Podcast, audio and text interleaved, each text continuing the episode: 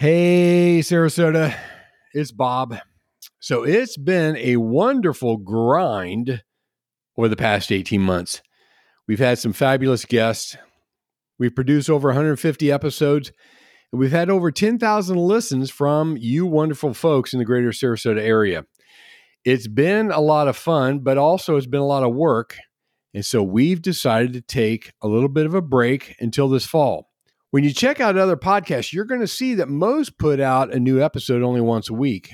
We put out two, so of course that means there's twice the work. A lot of show notes, scheduling, guests, editing, et cetera, et cetera, et cetera. So we've decided to take a little break for the rest of the summer and we will resume this fall. And we'll let you know. But before I sign off, can you do me a little favor? Reach out to us via Facebook, Instagram, or LinkedIn. Drop us a little note. I'd like to know more about what you want to hear when we resume in the next couple of weeks. That'd be a big help because without you, dear listener, we would not exist. As always, thank you for tuning in. Have a wonderful summer, and we'll be back soon where you can listen, learn, and connect. Good morning, Sarasota. This is the Sarasota Stories Podcast. Stories of the lowly janitor eventually rising to become president are typically stories of myth. However, it does happen. As you'll hear today, my guest did indeed work his way up from the very bottom to the very top over a brilliantly managed 45 year career. Hi, I'm your host, Bob Williams, and I really believe one of the keys to any community is when you listen to each other's stories. It's one of the true roads to the local culture and connects us in a way that cannot be done any other way. In fact, that's why I created the Sarasota Stories podcast. I started it so that you could get connected just a little bit deeper in this wonderful community we call home. In each episode, I interview a neighbor of ours who is doing great work and impacting our town in positive ways. So you'll hear from authors and artists, entrepreneurs, civic leaders, and others share how they chose their profession, what they're working on now, and what their plans are for the future. I'm very pleased to welcome Rick Piccolo, President and CEO of this year's Florida Airport of the Year, which of course is our own Sarasota Bradenton Airport. In this episode, you'll learn the one thing most people don't know about Rick, what most people would be surprised to know about running an airport, how Rick reduced the airport's debt to now run a massive surplus, what Rick and his team are doing to create educational opportunities for underprivileged students, and much, much more. I do indeed appreciate all of you tuning in. It is my hope that you will not only listen and learn, but connect. Rick Piccolo, President and CEO of Sarasota Bradenton International Airport and Florida's 2022 Airport of the Year. Welcome to the Sarasota Stories podcast. Uh, thank you, Bob. Happy to be here. Well, it's a pleasure to have you on. And, you know, I've heard you speak several times over the last few years since I have been in the Sarasota area. Most recently, I heard you speak at a private club I was a member of. And I will say, I really appreciate kind of the high visibility that you have in the Sarasota community because I've never really seen that before in all the different towns I've lived in. Because the airport, of course, is, I mean, it's just a major, it's a major piece of what makes uh, this community great. And we're going to get into all that in a little bit here. But one of the things I always like to start off with is what is one thing that most people don't know about you? Uh, back many, many years ago, back in the 70s, when I was first uh, working at airports, uh, I was actually president of our longshoremen's union for four years. So uh, that goes way back about 45 years ago now, but uh, uh, I, I was sitting on the other side of the negotiating right. table for a number of years and learned a lot from that end. And I was only 24 years old when I got elected as. Oh, wow. Well, good for you. Yeah, you have seen both sides of the argument then. So that's very yeah. cool. That's very cool. Well, you know, I, as I was doing your background research, there are only a handful of people have ever come across that they basically start out at the bottom of an industry and then they rise to the very, very top.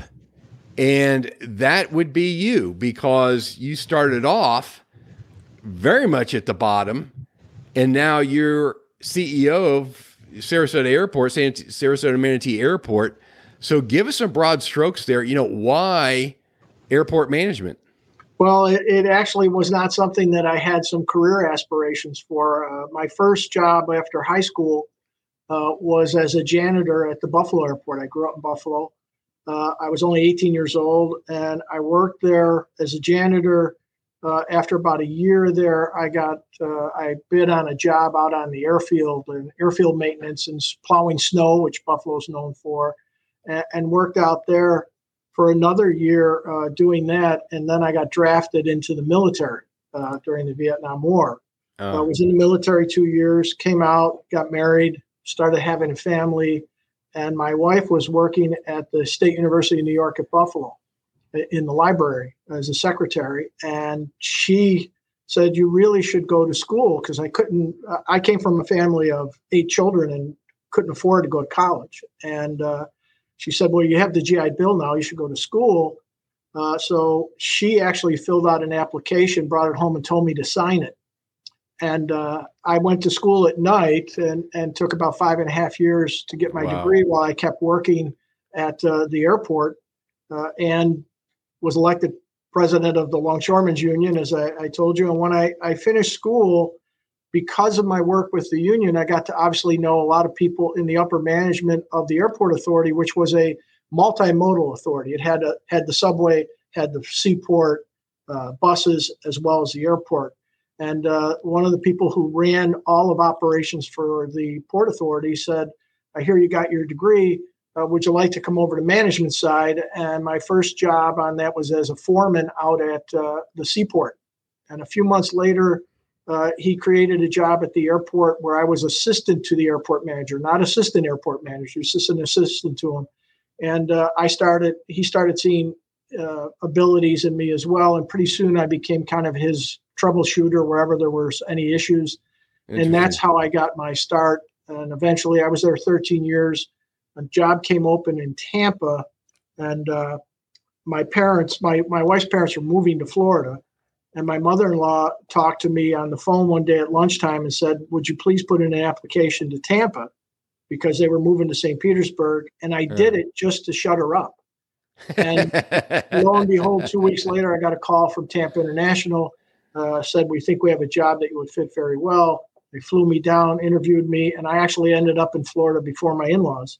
Uh, and from there, I worked at Tampa International for three years as assistant director of operations, went over to St. Pete Clearwater Airport. Uh, after that, as assistant airport director, was there for nine years, and then became CEO here in 1995. So through all of this, I, I never planned a career in aviation. In fact, the first time I ever got on an airplane was when I got drafted and sent to Fort Dix. So uh, aviation was not my blood, but it uh, the the career found me, and it's fabulous career and one that uh, I enjoy tremendously. That's fantastic. That's fantastic because I've run into some people that they've they chase the dollars or whatever, and they're in a career they really don't like. Maybe it's attorneys or accountants or something like that, and yeah. they really don't like it. So it's wonderful to find somebody who's really enjoyed their career and has has that to say about it. So you have been in so many different areas of this industry. What would be some things that people be surprised about about what it takes to run an airport? Um, I think that when you really have to look at it, is an airport is a mini city. I'm kind of like a mayor in a sense. We have our own right. police department, our own fire department, all the public works, uh, uh, all the maintenance, everything from the landscaping to HVAC and electrical. All those things are done in house as well as the administrative functions. So on the 1,300 acres that we own, we take care of everything just like a city would, uh, with one big difference, and and that's true at most commercial service airports in the country, is that we don't have any taxing power. So everything we do here has to be supported through our business operations. And I, I like to joke we're a bit like the mob uh, because we get a piece of the action of everything that happens. so when you rent a car, we get 10% of the gross on uh-huh. that car rental. When you buy a Coke or a beer or a T-shirt, we get a percentage of that. Uh, when you advertise here, we get a percentage of that. Obviously, the airlines pay us rent and landing fees. We have a number of ancillary businesses on our, our airport and our industrial park. We have a self storage facility. We have an aviation manufacturer there. We have uh, Sun State Trucking's there. Uh, we have the, the Rips Golf is on our land as well. We have some hotels on our land. All those go into our pot to support our budget. Our budget's about $35 million a year to operate. So I like to tell people we're the closest thing to private industry they'll find in government because we have to survive the same as right. any private company. What what what I thought was interesting was I think when you took over as CEO, I think uh, SRQ was uh, in it running a deficit, and I think you've turned all that around now. Is that correct? Did I, I did well, I get that right? I think the allegations were that the airport was losing money. The airport was was breaking even. The problem was that it had a lot of debt, and uh, uh. the airport when they built this terminal uh, it, it took $70 million and they floated a revenue bond predicated on the thought that by the mid 90s they'd have 3 million passengers. We didn't hit that till this past year. Wow. Uh, so the debt service was built on a model that anticipated a lot more income coming in. And so what ended up happening is the rates to the airlines were much higher uh, than, than they anticipated. So it, it depressed the amount of airline service we could get. And so we tried, when I came here, I tried a couple things. One was to diversify our revenue, because at that time, the only revenue the airport received that wasn't related to airlines, and when I say that, airlines, not just airlines paying us rent landing fees, but all those things I just talked about, car rental, parking, all that, you, you make more revenue the more passengers you put through because you're getting a piece of that revenue from each one. Since that passenger traffic was only around 1.5 million or half of what they anticipated, that revenue stream wasn't very high. So I wanted to diversify our revenue stream and also control costs. When I first came here, I, I cut 10% of the staff. Uh, I started putting very tight cost controls in place, and we started working to diversify our revenue stream. And that in that first year, our revenue not related to airline activity was about two hundred thousand dollars a year. Today, it's over three and a half million dollars. Wow! So wow. Uh, we we built an industrial park that was successful. And so those were some of the efforts we made. And then by 2014, we had retired the debt, paid it all off. Uh, and so now we were debt free, and that lowered the rates a lot to the airlines as well. My goodness, maybe we should send you uh, to Washington, kind of straight out some of the finances there. You think? You think? Uh, they they do uh, they do like to spend money. Do you like to spend money? One of the things I've I've always been curious about: if a new airline comes in to Sarasota, is that an airline that you went out and got, or did it come to you? And then you, you, you know, you talk about gate fees and the advantages, and how does that work? It, it kind of ha- it can happen either way. Most of the time, I mean, we're out recruiting airline service all the time. I used to joke that we talk to every airline except Aeroflot. Uh, yeah. The we're that's the Russian. That's the Russian. That's the Russian airline, by the way. Yeah. Yeah. We, we have a we have we have a person on staff whose whose job is to to do airline recruitment. Mark does a great job with it. Uh, and, we, and we go to different uh, airline headquarters every year, as well as uh, there's a couple of what we call speed dating for airline conferences each year, where all the airports, all the airlines, a couple days at a at a, a conference uh, hotel area, and you get appointments with different airlines, and you can show them demographic data, uh, data about your community and the, and the routes and all that type of thing, what your rates and charges are. Because you have to understand that the network planners at an airline one network planner may be handling 50, 60, 70 cities. Mm. That person cannot possibly know all the intricacies of that community, especially take, for example, our community has grown tremendously in the last couple of years. That of network course. planner up in New York is not going to know that unless you make them aware of it. So right. we do a lot of that, but I have had an occasion now and then where an airline came walking in the door and said, "Look, at we've been looking at your market, and we want to we want to start serving it." So it, it, most of the time it happens through recruitment efforts, but every once in a while you you find magic in the bottle. Fascinating, fascinating. Well, so 2022, you you guys were named Florida's Airport of the Year. Yes. Tell us about that. It was it just a function of so many people wanting to move to the Sarasota area? There's got to be some other things that you guys did no. with your staff and it, it was a function of a, a, lot of factors. One being obviously we were the fastest growing airport in the country by far in, in 2021. So we grew at 155 percent, and how you handled that was an important facet, I think, of that award. And and we, uh, I think we handled it very well because we are infrastructure, and, and so if your your needs grow 155 percent one year, you've got to be able to handle that. And, and it's not easy because you can't do capital construction in less than a year. Uh, I, I, try to right. give the example if roadway traffic went up 155% in a year, no matter how much money the government said you can have for road building, you couldn't build it fast enough. So I think we handled that very well because we hired about 25 people and did a lot more operational issues and, and adjustments to try and handle that. Um, our safety record's excellent uh, when we're inspected by both FDOT, the Florida Department of Transportation, and the uh, Federal Aviation Administration. Our safety's excellent. Uh, it, it, was a combination of that, the aesthetics of the airport. Uh, one of the things we pride ourselves on is how beautiful the airport is and how clean agree. we keep it. And so uh, all those things factored in, I think, along with the fact that the growth was so tremendous that to be able to handle that without too much problem for the general public, we think was was a big facet in in getting that. And then the fact that our, our financial picture, uh, our our uh, the fact that we're debt free, but our reserves are now at about fifty six million dollars. Now we have a lot of capital programs we're going to embark on with all this growth, but uh, we're we're not uh, in a deficit as uh, the rumor was back twenty five years ago. Right, and we're going to get into your master plan here in a, in, in a little bit, but you know, as you were talking about that, I was just I was thinking about, you know, another thing that you know I really never consider is what it's like working with in a highly regulated industry because you have inspectors coming in, you have to work with, you know, state and federal employees. Give us a sense of, you know, how do you navigate that? it, it is a tremendous amount of regulatory oversight, both from the federal and the state government.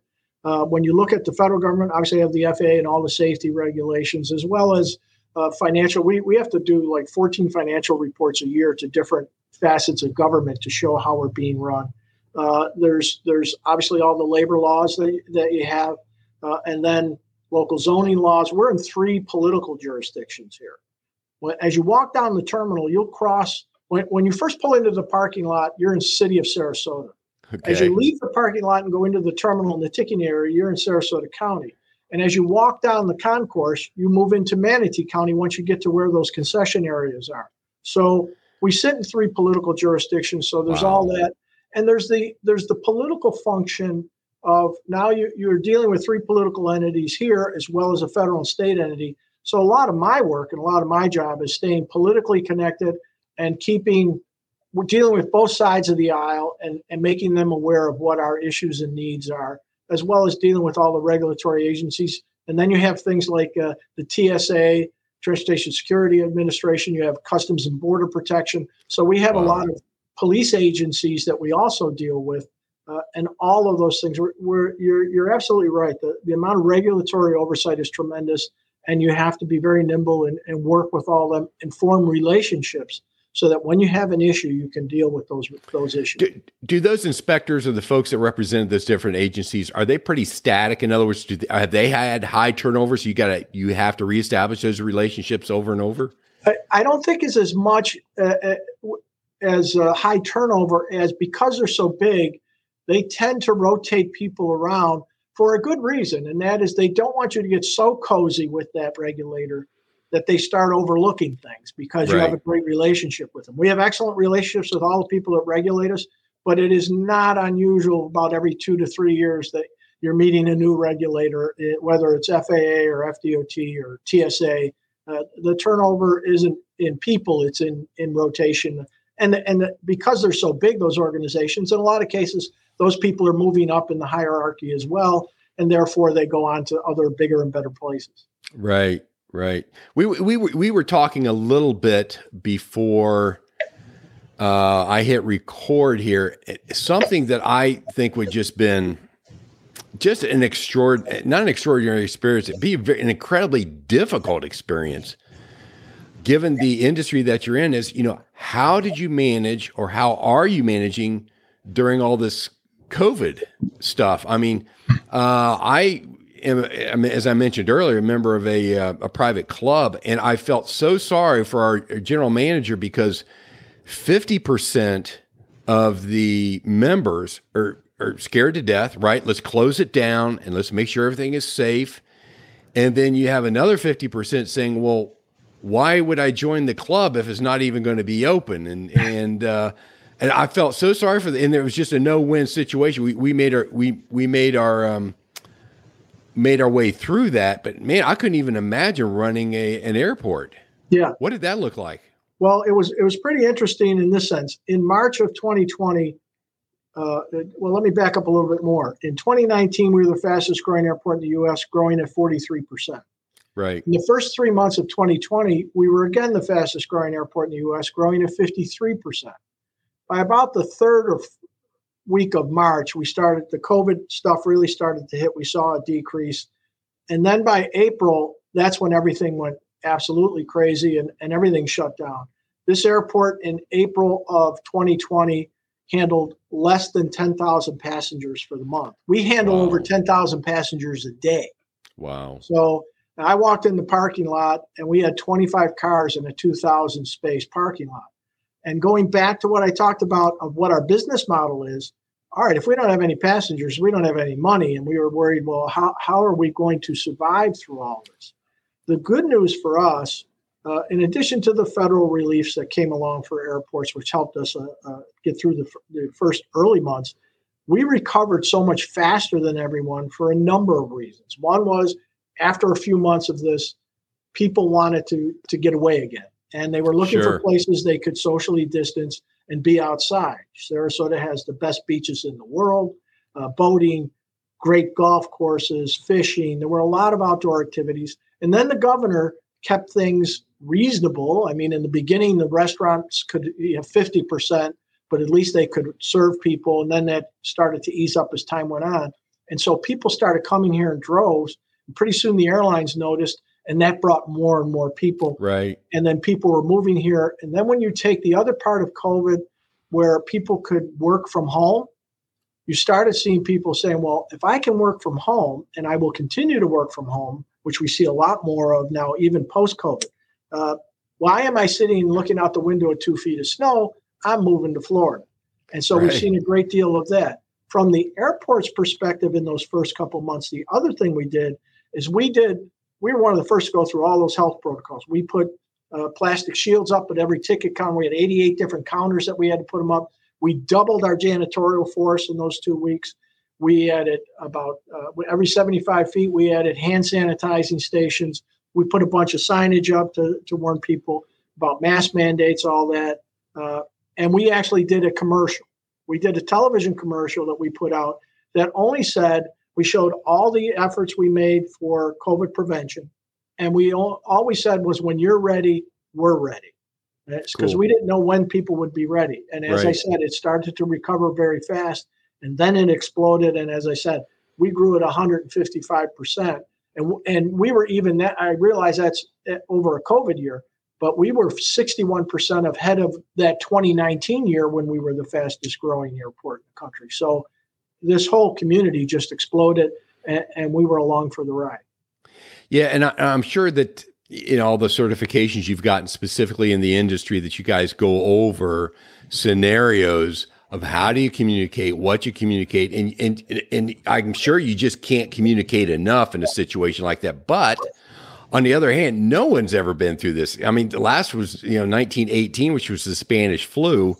I mean, it's not as if you could, you know, benchmark off of some other organization, say this is how you do it. But I, I the other thing I'm curious about, unfortunately, traveling by air has become a stressful uh, event for many people because you have security.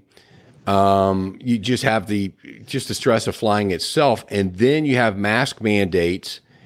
What did that do to you all in having to manage like passengers who are just you know, highly yeah. stressed. It, it was difficult in a number of ways. Uh, I will say that when the mask mandate was removed, after about three days, I'd say at most two to three percent of people are wearing masks when they go through an airport.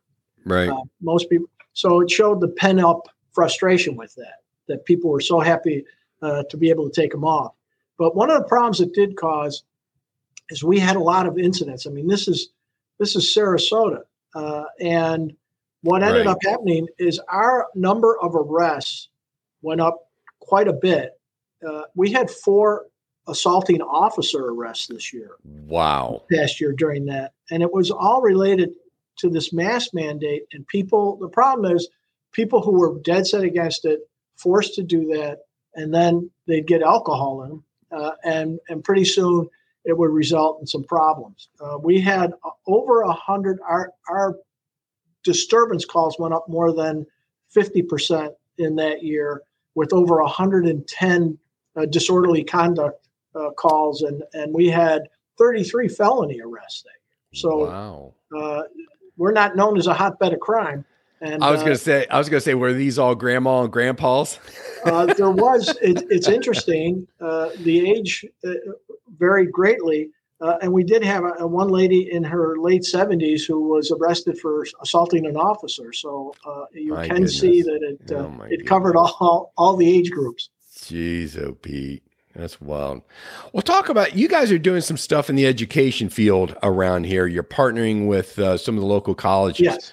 Talk about. I think that's very interesting. Talk about that if you would. Yeah, that that is one of the things that we're really excited about. A couple years ago, uh, we signed a lease with a, a, group called Team Success, which is a charter school that's in Manatee County right now. It's an A-rated charter school. Uh, it is 83% minority, 97% economically disadvantaged children. Uh, and they wanted to build a facility out across the street from the airport on some land we own. And, and we worked out a lease with them.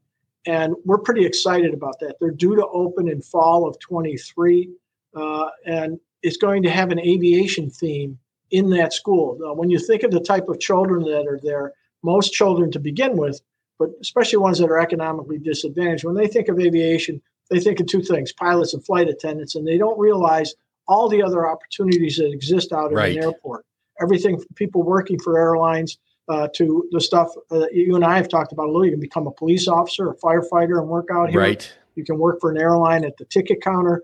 Uh, you could be an electrician, an HVAC technician. There's lots of other opportunities out here. There's over 2,000 jobs here on the airport. So that was one facet of it. So a K through 12 school for disadvantaged kids that will have uh, an aviation theme. They'll get to go on tours of the airport.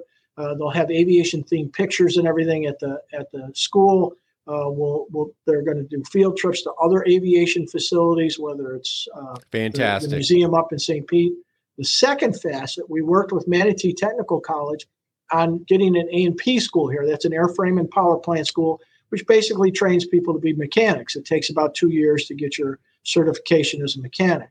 So uh, this past year, the legislature we put in about three million dollars to do all the site prep work and build a maintenance facility next to it, so that there was a. Uh, we look at it as a pipeline for jobs and Absolutely. for us to help attract other types of aviation businesses.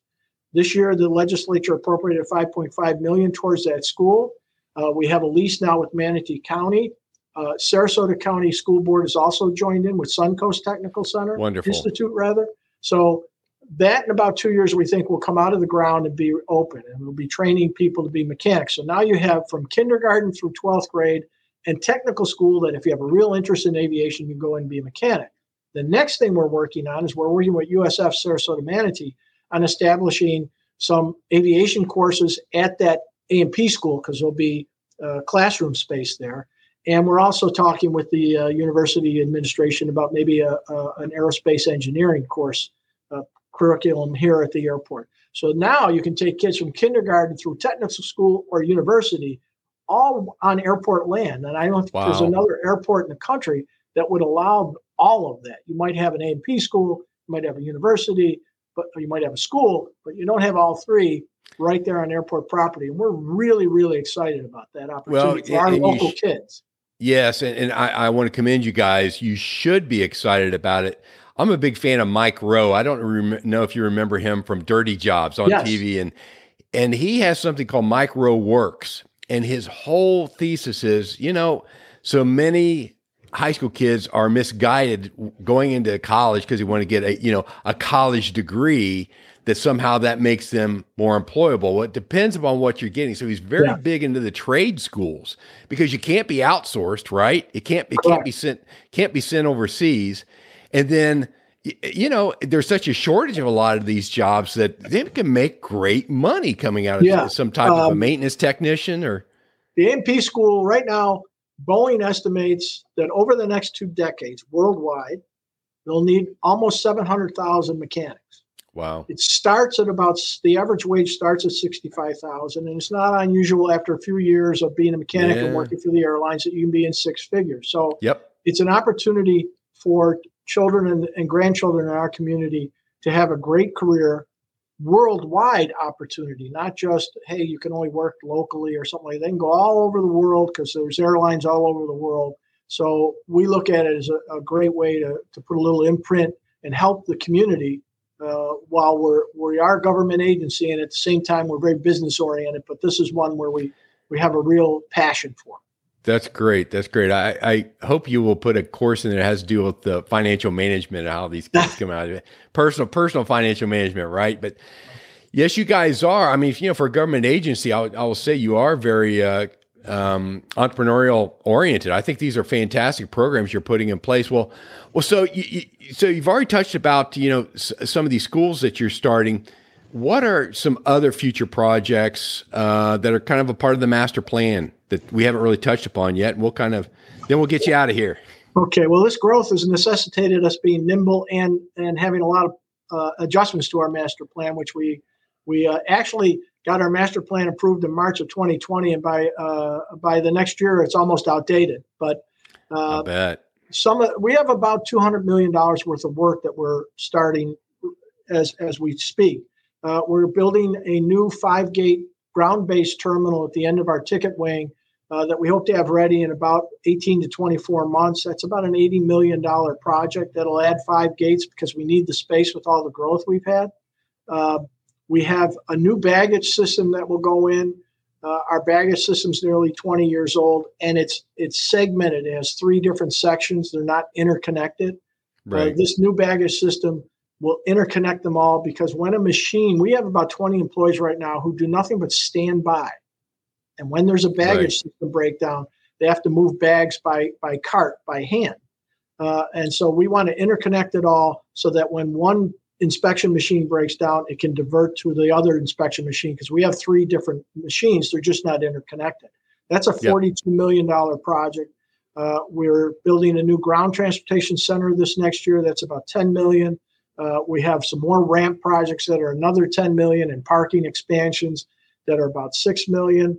Uh, we're going to build a consolidated rental car, uh, what we call QTA, quick turnaround facility. It's about 30 million, where all the rental car areas that we have right now will be consolidated into one area so they can maintain the, the uh, vehicles, fuel them, clean them, all in one spot, which frees up a lot of land here at the front part of the airport so we can rezone it and then turn it into office, uh, Wow. retail, restaurant, that hotel, again, generating more diversified air, uh, revenue for the airport. So we have a, a lot of projects. Uh, we broke ground this week on a new cell phone lot that's about $3 million that we Yep. have to have done uh, within the year. It'll be much nicer than what we have. It'll have restroom facilities, vending machines, uh, display boards telling you when the flights are in. So we're trying to make improvements as fast as we can. Well, that's very cool. Well, maybe you should become mayor of uh, just SRQ uh, Incorporated, right? Or uh, become your own mayor of that city. You really should become with all that sort of s- stuff going on there. Well, that is wonderful. Well, Rick, I appreciate you very much coming on to the show, and uh, I would love to have you on in a year from now and see the progress you're making on all those projects. But it's a pleasure having you on, and uh, you know, blue skies ahead for you all. Well, thank you very much. It was my pleasure. And thank you for the opportunity to let people know what's going on. You bet. All right. Thank you, everyone, for tuning in. Thank you so much for stopping by. I sure hope you enjoy listening to our interviews as much as we do providing them. If so, would you do me a little favor? Go to sarasotastories.co and enter in your email. That way, you'll get notifications of all upcoming episodes. Also, you can find us on Instagram, Facebook, and LinkedIn. And remember, no matter where you go, to listen, learn, and connect.